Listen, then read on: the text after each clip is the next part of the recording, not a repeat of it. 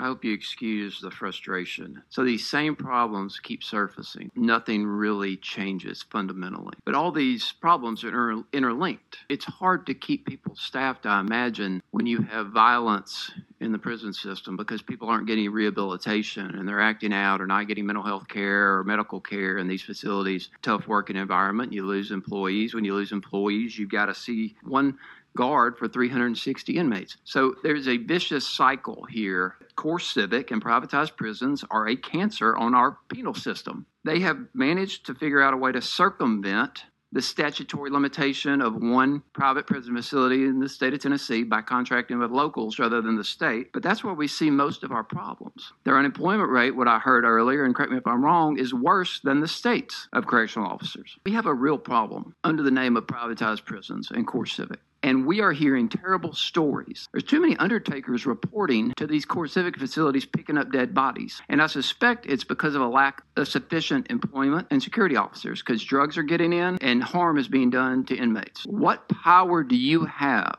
to make these corrections and hold CoreCivic accountable? What do you have the power to do and how are you going to do it? I appreciate your frustrations. We meet with the CoreCivic leadership team from the top bottom. We do number of visits to those facilities. We sent the team up to Trousdale and we interviewed those inmates. More often than not, we found that the the inmate was just trying to get money from their family members more than there was an issue.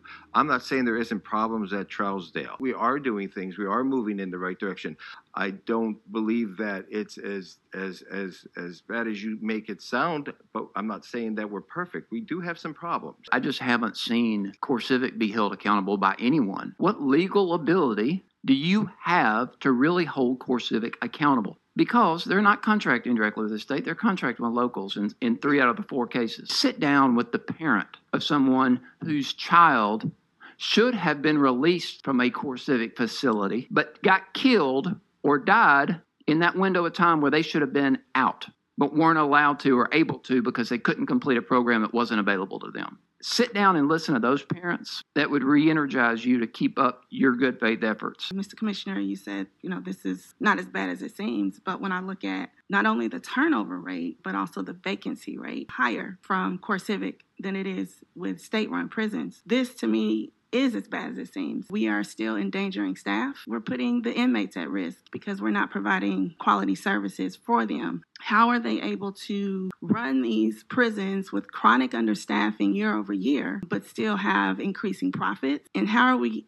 going to be able to hold them accountable with the staffing levels. Let's not make sure they're getting paid the same level that their contract requires if they're not holding up their end of the bargain with the staffing levels. Core Civic is able to be held accountable. In the event that they don't meet the staffing requirements, they are charged liquidated damages. But that does not seem to incentivize them. That seems to be a slap on the wrist because that's not affecting their bottom line. Are inmates who are in our custody, the state's custody, safer today from being a victim of rape than they were in 2020 because this is a repeat finding. I think it's a an appropriate question to ask, and I'm not casting dispersions and saying the prisons aren't safe. I'm just trying to get an answer to that specific part. What we're doing is trying to provide that envi- environment to make it safer. I can't say if someone isn't going to be raped tomorrow. I mean, an aggressor's aggressor. They look and they and they and they look for areas that they can perform this this function. So that's why we're trying to improve. I believe we are safer, but to sit here and say it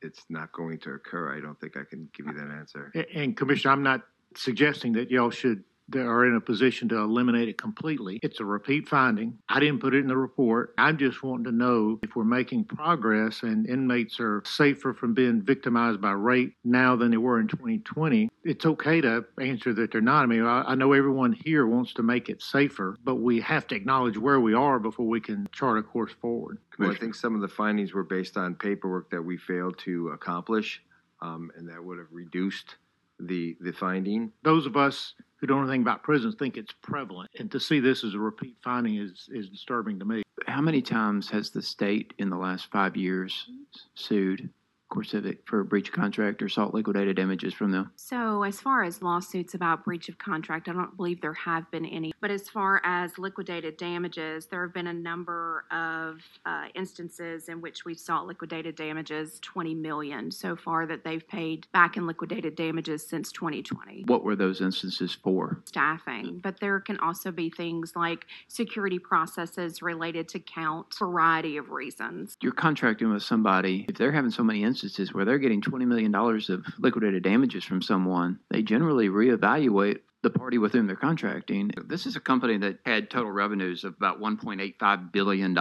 We have terms in our contracts for a very specific reason, whether they're staffing or whether they're any number of things, compliance with federal laws, regulations, state laws, regulations, they're all breaches of contract. I mean, $20 million in two, three years, that's pretty serious. Breaking that contract or ending that contract and stopping doing business with CoreCivic, even a consideration, Tennessee Department of Corrections? No, not at the moment. We we value CoreCivic as a partner. We have a need for CoreCivic. Of the substantiated cases of sexual abuse, there actually were 40 for staff on inmate, 18 for inmate on inmate. At least in Tennessee, sexual assault in prison is more a problem of staff on inmate versus inmate on inmate. What is it that can be done to reduce this uh, troubling amount of staff on inmate sexual abuse? We do training in this in this area with our staff. We investigate all of those and, and, and we, we ask for prosecution for any case of, of, of sexual abuse of, a, of an inmate by a, by a staff member. Unfortunate that that number is high on, on staff. You know, we would love to have it at zero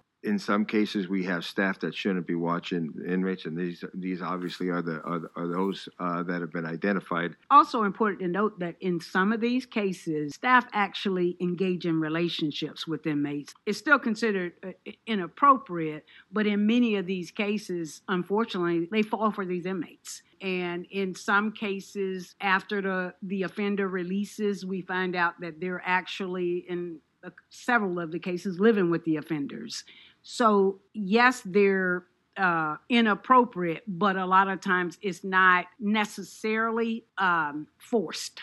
It's a voluntary relationship between the parties, even though it's against the law or inappropriate. It's the alarming statistics that are happening in TDOC, probably the fifth largest budget line item. We really need to take a serious look at what's costing TDOC money. CoreCivic, I think they are a bad actor causing some of these findings. So I, I, think we need to take a serious look at that contract and what clawbacks are in there to hold them accountable. I think we also need to look at what other vendors do we have available in the state um, because they are causing harm to our inmates, costing the state taxpayers money as this committee considers how long we're renewing this uh, agency, how we are going forward to make sure CoreCivic is held accountable, and also how can we remove some services from CoreCivic to, to rerun in our state-run prisons. I'm just curious, Core Civic's name has been thrown around here a lot today. Have they requested to testify before this committee or made themselves available to us today?